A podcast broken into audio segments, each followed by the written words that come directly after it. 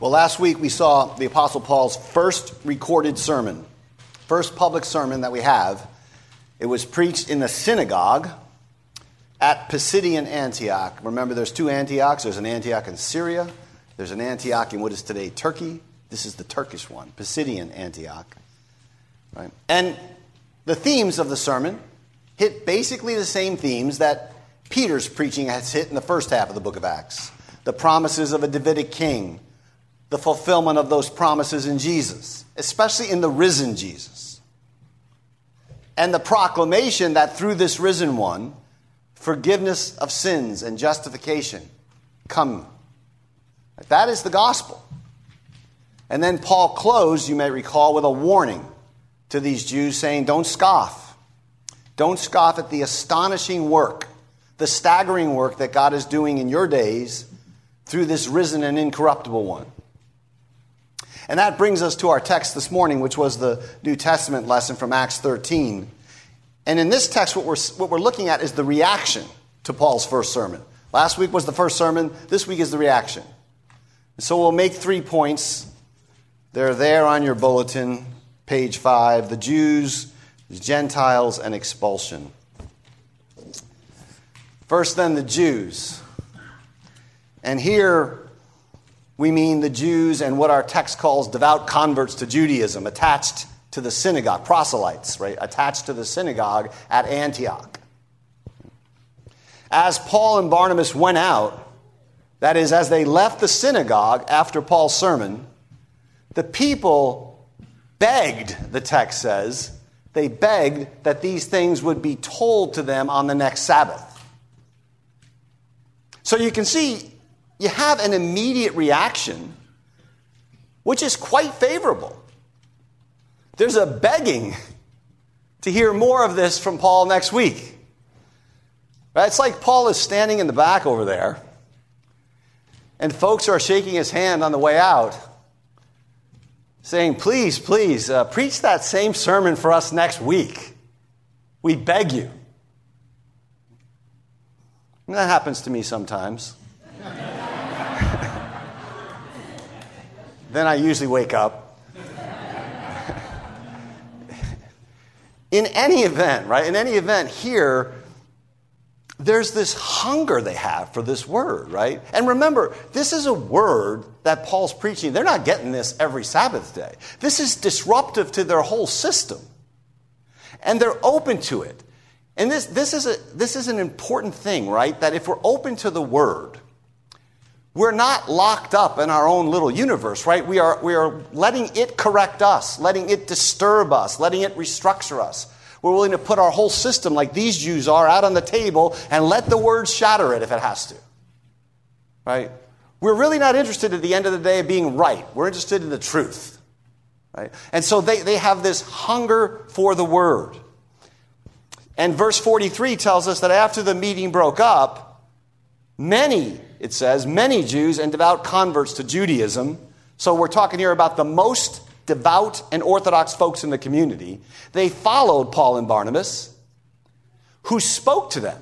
So it's almost like, you know, the sermon was extended into the parking lot. They, they, they followed him when he left. They spoke to them, and here's what they said to them they urged them to continue in the grace of God. So clearly, these people had, in some genuine way, responded to the gospel from the mouth of Paul and Barnabas. They, they had begun, if you will, in the grace of God. And Paul and Barnabas urged them to continue in the grace of God. So, what a marvelous summary of the apostolic message this phrase is the grace of God. Continue in the grace of God. Right? I hope that is what we are doing here, that we are speaking words that can be reduced to that to one another. Continue in the grace of God. We can't start in the grace of God and at some point shift over to the law, or start in the spirit and continue in the flesh. Continue in the grace of God. That is the apostolic advice given to these open and responsive Jews. Continue in the grace. Now, I, th- I think this is very important for us and for our tradition. Right? We're in the Reformed tradition here, the Presbyterian tradition. We're confessional, if you will, Calvinists. We have the highest doctrine of grace, right, on the planet. Calvinists are always talking about the doctrines of grace. But here's the tragic mystery somehow, something in the water always produces, or often, not always, but often, occasionally, produces the most ungracious of people or graceless people. So that we end up defiling grace, which we purport to exalt by our gracelessness. It won't do for us in our tradition to have a high doctrine of grace. Right? We have to be animated by grace. We have to have a DNA that's gracious. And this can't be faked. You can't fake it. I have a diagnostic test. I think some of you have heard it before. But if you were to ask the people closest to you, like your wife, your kids, your friends, and you were to give them a choice, they could only describe you with one of two words. One word is grace, the other word is law. What are they going to say? Which one? You know, law, principles, obedience, commandments, discipline, or grace? Nothing wrong with the law in its place, but the point is, you want grace to be the answer.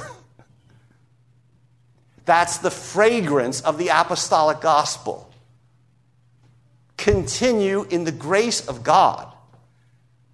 And, and by the grace of God, we mean God's saving action, his free favor to us in Jesus Christ. This little phrase, continue in the grace of God, is a marvelous little summary of the gospel. The gospel is grace from beginning to end. We're not asking people to pull themselves up by their bootstraps, to try harder, to do better. Jesus did not go to the cross because we needed a little assistance. Grace draws us in. It's grace by which we're saved. It's grace in which we stand. It's grace which will lead us home. It's grace which transfigures our hearts. The law is wonderful, it cannot transform you. And it can't transform those you use it as a weapon on either. It can tell you what the standard is. And it's marvelous that way. It's holy, it's good. But grace transforms you, right? Grace seasons our speech. We begin by grace, we continue in grace. It's grace all the way down, all the way home. That's the accent that we want heard in the congregation.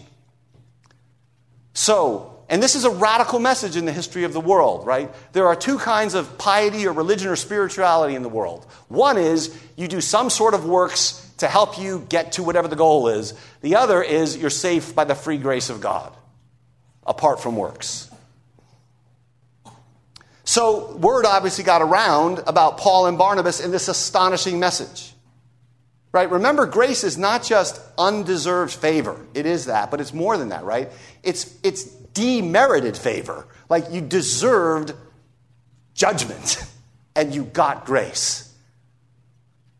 So this message gets around and there's a great deal of excitement, and we're told that on the next Sabbath, almost the whole city gathered. Right? And at this point, there'd be many Gentiles assembled here as well. And they gather, we're told, to hear the word of the Lord. Faith comes by hearing, hearing by the word of God. And the synagogue service was ordered or centered on the hearing of the word. We seek to do something which imitates the ancient synagogue service here. It's a service of word and sacrament and prayer and singing. And here the whole city, Jew and Gentiles, gather to hear the word. But notice this. In verse 45, we're told there's rising opposition. When the Jews, presumably some of the leaders, saw the crowds, the text says they're filled with jealousy. Jealousy is a, is a common human failing. and religious leaders can succumb to it and often do succumb to it.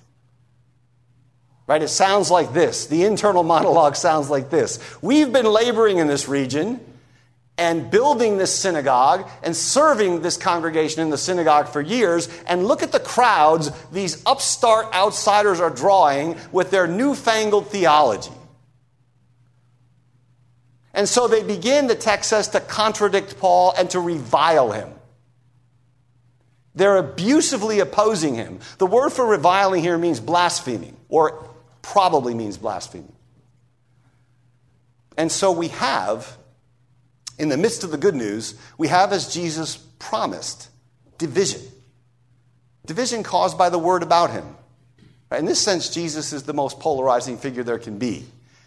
Here, he said this Do not think that I have come to bring peace on earth. I have not come to bring peace but a sword. So many devout Jews seem open and responsive, and yet there's clearly substantial opposition, hostility. The word saves, the word condemns, it divides, it differentiates. Now, we like to clean the messiness of this up. Right? We think, well, if the word is prospering, then all opposition must be on the run. Or if there's ferocious opposition, the word must be being hindered. Neither one of these things are true. Like receptivity and reviling, right? Receptivity and ferocious opposition have always been the order of the day, generally speaking, from the beginning. And the opposition here is of such a tenacious quality that we get this momentous event of Paul and Barnabas saying, We're turning from you, Jews, and we're going to the Gentiles. And that brings me to the second point here the Gentiles. So they speak out boldly. They say it was necessary for the word of God to come first to you. Notice, it's, it's a necessity. It's part of the divine order, it's part of the divine plan. The gospel is spoken first to Israel. Right? Redemptive historical priority, if you will, belongs to them. They're the first to be summoned to repentance. They're the first to hear the good news of forgiveness. But they have, and this is a tragic, you know, outcome. They've thrust, Paul says here, they thr- Luke says, they thrust the word of God aside. In so doing, they judge themselves unworthy of eternal life. That is, they condemn themselves. That's really um, sharp language. In other words, you cannot blame, you know, God is sovereign, God is the electing God, God decrees. You can't blame God if you reject the gospel. You rejected the gospel, that's because you thrust the word aside and you condemned yourself. You judged yourself unworthy of eternal life. And again, this eternal life is not a mere quantity, a life that lasts a long time. Right? The, the, the accent here on eternal life is it's a quality of life. It's the life of the resurrection, what we call eschatological life, the life of the age to come. It's the only kind of life there is in the Christian faith. That's it. That's all there is. That life. And to, to know the triune God in Jesus Christ is to partake of that life. You know, already now, more fully later. And that life eternal, immortal, indestructible life, that's what's rejected when one rejects the gospel. They judge themselves unworthy of eternal life. And so, in the teeth of this rejection, Paul and Barnabas make this declaration Behold, we are turning to the Gentiles. Now, a couple things here. This turning has to do with a basic emphasis. It's not an absolute turning, it's not as if the gospel will cease being preached to Jews and only go to Gentiles, but it's a shift, right? It's a shift that Paul's ministry will now be primarily oriented to the Gentile world. And I want to say a couple things about this that we'll see later as Acts unfolds. The word Gentiles is sometimes translated nations, right? It's the word ethne, right? You can see we get ethnicities from it or ethnic from it, ethne. But, so again, sometimes it's translated nations, but it doesn't mean nation states. Right? We didn't even have nation states in the sense that we have them now to the 17th century.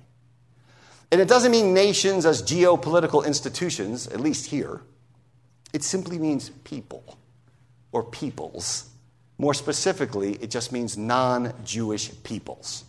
Right? That's what Gentiles means non Jewish peoples. And so, Paul's whole ministry tells you what turning to the Gentiles means it means preaching to people from among the nations. I mean, after all, think of who Paul is here. Right? He is the apostle to the nations. Right? He's the tip of the spear, Paul is, of what all the prophets and all the Psalms mean when they speak of all the nations streaming into Zion and worshiping the Lord. How does that flesh itself out? Well, the answer is Paul. That's how it fleshes itself out. What Paul is doing is he's fulfilling this prophetic vision of the nations worshiping the Lord. And what he conceives of himself as doing is not like transforming the nation state or even Christianizing the world. Right? Paul knows nothing about trying to create a Christian culture at Pisidian Antioch. The concepts would be foreign to him. What he is doing, though, is he's gathering elect Gentiles from among the nations into the holy nation of the body of Christ. Now, they'll impact the culture, to be sure. Like, but J. Gresham Machen, the, the founder of Westminster Seminary, had this wonderful statement that I love. He said, Christianity often brings social change and transformation where it goes. Not always, but it often does. It may or it may not in any given case. He says, but when it is sought, primarily because of its social and political outcomes, that is idolatry. Like that is another religion. Right? We seek Christianity because we seek the glory of God, regardless of the consequences or the benefits sociopolitically. So Paul thinks of himself, he tells you what he's doing. Here's what he says in 2 Timothy 2. The apostle says this I endure everything. But this is for the sake of. That's quite an intro, by the way, if you know what Paul suffered. You, you, you like you're waiting, you're waiting with bated breath to see what he says. I endure everything for this. What? The elect. That, that, what, what about the elect, Paul? that they might obtain the salvation that is in Christ Jesus, and with it, eternal glory. That's what Paul thinks he's doing. He's bringing a great multitude of the elect from all the tribes and tongues and nations to everlasting, eternal glory. And by the way, that's what Jesus is doing. Hebrews chapter 2 says that the risen and exalted Jesus is bringing many sons to glory. Paul's doing what Jesus is doing. And we can see then what this turning to the Gentiles means more clearly in verse 47. Here he cites from Isaiah 49, which was our Old Testament lesson. It's quite remarkable what happens here. I have made you a light for the Gentiles, that you may bring salvation to the ends of the earth. Now, you, rem- you might remember Christmas is coming up soon. You might remember that Simeon cites this text, right? He alludes to it when he takes the infant, he's in the temple. He's ready to depart and die. And he takes the infant Christ in his arms and he says this Lord, now you are letting your servant depart in peace, for my eyes have seen your salvation, prepared in the presence of all peoples, a light of revelation to the Gentiles, and for glory to your people Israel. So the servant spoken of in Isaiah 49 is Christ Jesus, who first restores Israel and then gathers the nations. That's straightforward enough. But there's something remarkable here you should not miss. Right? Paul and Barnabas, they see the servant as gathering the nations by means of their ministry. In other words, if you read this text carefully, they are applying the language of the Messiah to themselves. God has commanded us, he says. God has commanded us to be a light to the Gentiles and to bring salvation to the ends of the earth. Think of that. You're part of that mission, the bringing of forgiveness and grace and justification and eternal life to the ends of the earth. The point is that the apostles and eventually the whole church are taken up into the work of the Messiah to bring the light of God's salvation to the ends of the earth. From Jerusalem to the ends of the earth, God gathers his people as Revelation 7 gives you that beautiful multicultural picture in heaven, right? Out of every tribe, every tongue, every language, every nation. And so we're told next, as you might expect, that the Gentiles are listening to this and they start rejoicing and glorifying the word of the Lord. And then we get this. We get this crystal clear predestinarian statement about these Gentiles. It says this As many as were appointed to eternal life believed. This is why I emphasize that Paul sees himself gathering the elect. As many as appointed themselves to eternal life, as many as were appointed to eternal life believed.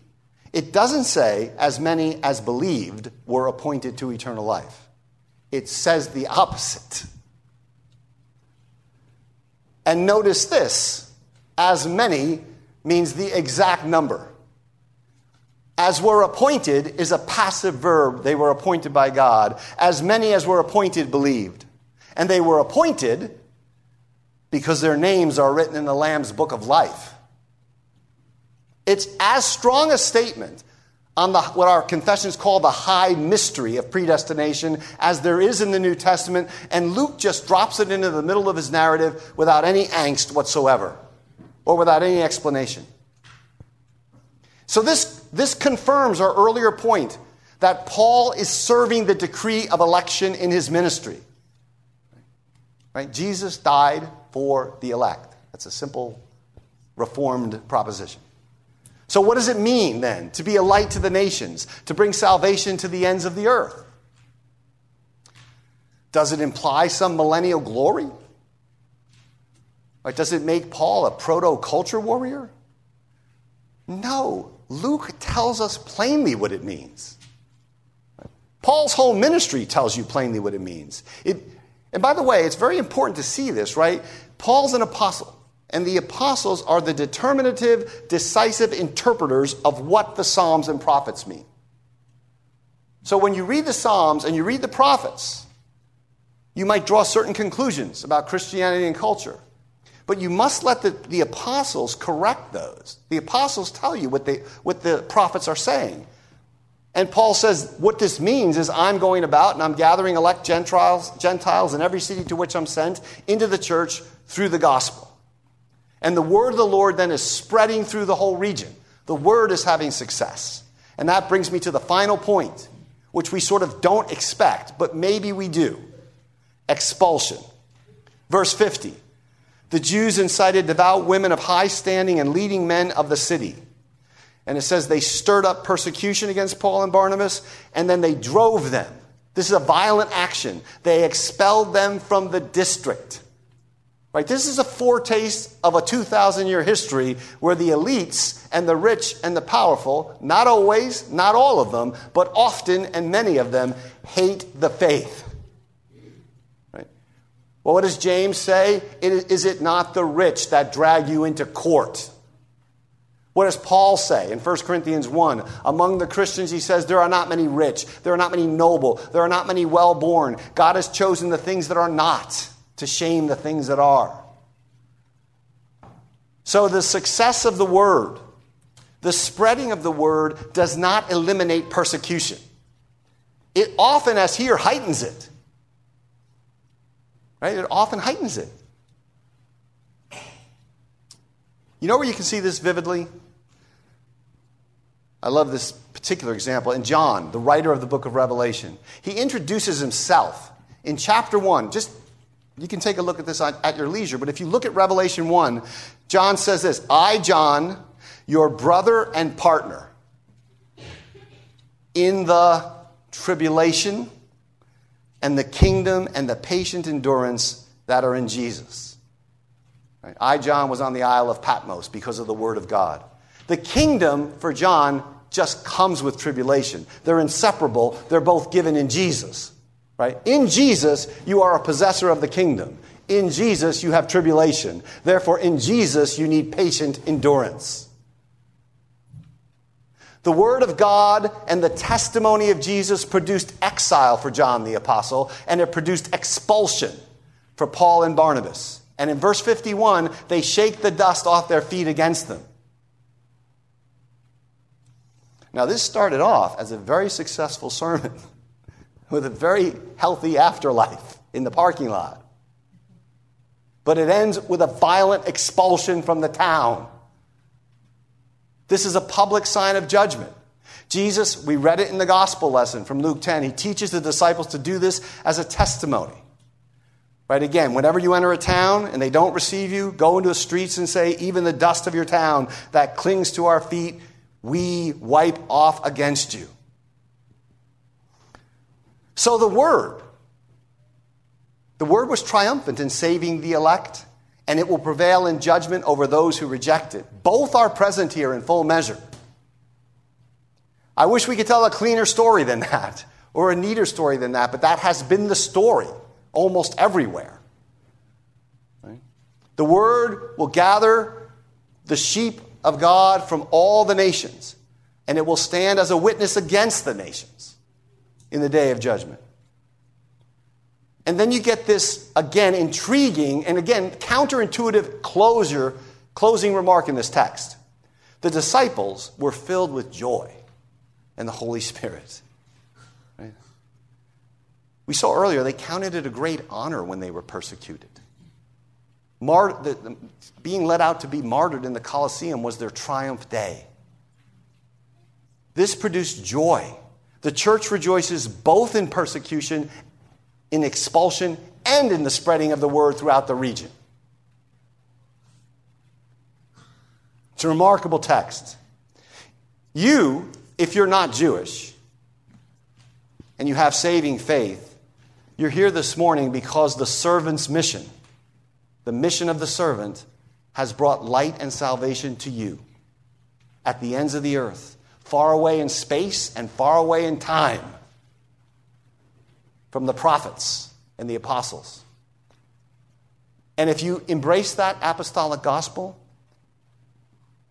here's the offense of Calvinism, but it's right on the face of the text, beloved. It's because you were appointed to eternal life by the sovereign predestinating God. And what's your calling then? Your calling is the same calling that Paul and Barnabas had. You're called to bring light to the Gentiles and to be an instrument of salvation to the ends of the earth. So you join the mission of the servant then. You spread abroad his light, you tell the good news of salvation. The elect of God will be gathered in, others will hate you. In either case, you're to be filled with the joy of the Spirit. Continue then, continue in the grace of this God. Amen.